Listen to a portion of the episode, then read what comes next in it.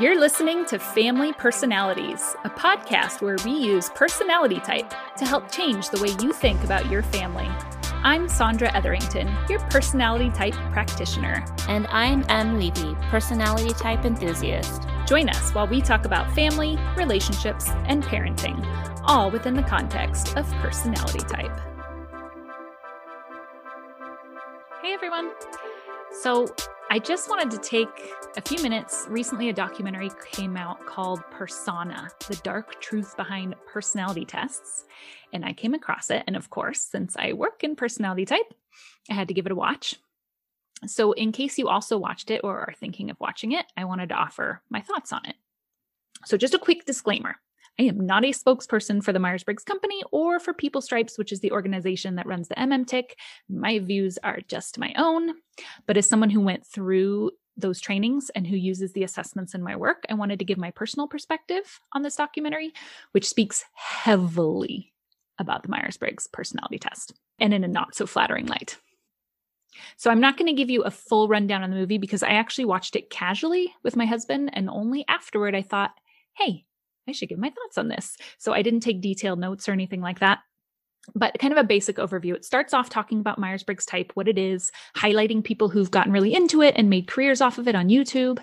And then it starts to go into personality tests that are used for hiring. Like, you know, when you apply for a job and it starts to ask you questions like, if, if someone, uh, you know, tells you you're wrong, are you likely to react in an emotional way? You know, something like that. And they kind of use it to weed out people during the hiring process.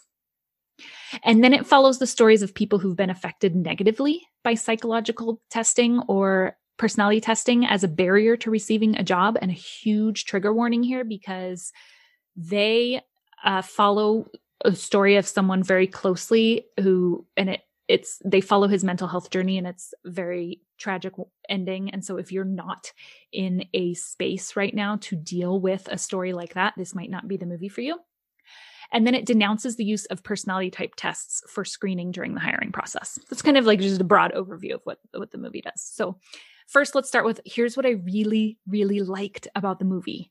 They did a really good job of both highlighting and personalizing the harmful effects of using psychological testing or personality testing as a means for hiring.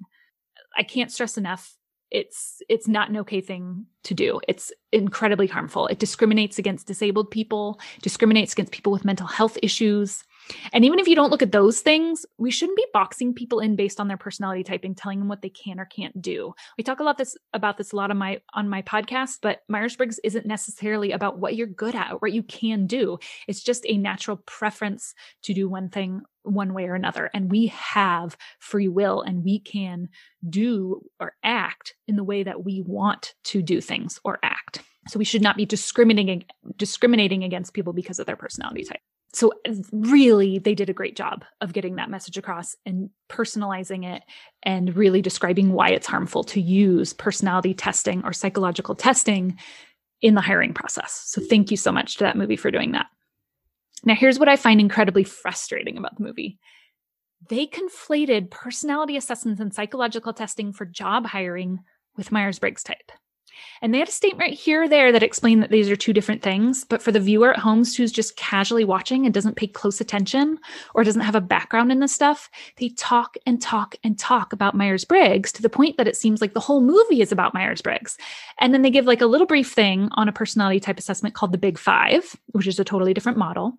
And then they talk at length about how harmful and horrible personality assessments are for job hiring, which they are. And then when you get to the end, it feels like they were just saying that Myers Briggs is used for hiring and it's evil. And they put one written statement at the end that just clarifies that the job hiring tests they were looking at were actually based off of Big Five and not Myers Briggs. But without that clarifying statement and the one or two offhand comments that make those clarifications, it really just seems like they're saying Myers Briggs is the culprit here. I found this really frustrating. From my personal experience, I can tell you that during my MBTI training with the Myers Briggs Company, who's the people who administer this personality assessment, we had an entire section of our training dedicated to the ethics of using the MBTI assessment.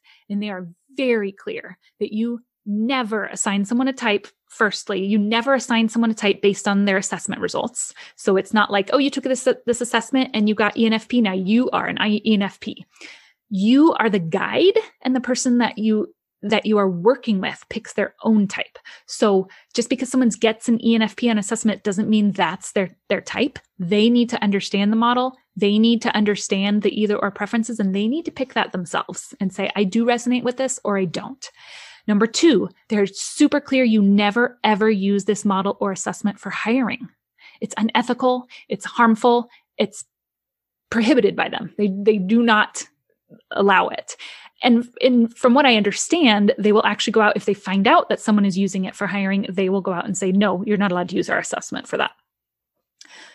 Um, so, in my opinion, Myers Briggs should not have been a part of this movie at all because it has nothing to do with the very important message that they are conveying, which is that personality type models have no place in hiring. So, what should they be used for? What should personality type assessments be used for? They should be used for understanding our differences to help with a greater compassion and appreciation for how we approach the wor- uh, world and for the people around us and how they approach the world. It should be used for self growth. Should be used for fostering better communication between teams in the family, like I use it. So the Myers Briggs Company made this very clear in my training with them. And I'm just really disappointed that the model was demonized by the movie when Myers Briggs actually does a really good job, in my opinion, of ensuring that it's used in helpful ways rather than harmful ways. So, to sum it up, using personality assessments for hiring, very harmful. Don't do it. If you hear of someone doing it, report, especially if it's Myers Briggs, report it to the Myers Briggs company. If it's something else, report it to those assessment companies. File a complaint. Myers Briggs, when it's used ethically as a tool for compassion, communication, self growth, it's super helpful. It's changed so many people's life. And it's not the model that's being used for these other more harmful purposes. So definitely check out the movie if you want to hear more, but please try to keep in mind that using personality type models for hiring does not equal Myers Briggs and the benefits that understanding Myers Briggs can bring you. Those are my thoughts. If you want to check out more of what I do, email me your thoughts, familypersonalitiespod at gmail.com. You can check me out on Instagram and Facebook at Family Personalities, um, and my website's familypersonalities.com. That's it for our show this week. We would like to apologize to our children, our parents, our spouses, and anyone else we may have lovingly thrown under the bus this episode. Thank you for listening, and catch us next time on the Family Personalities Podcast.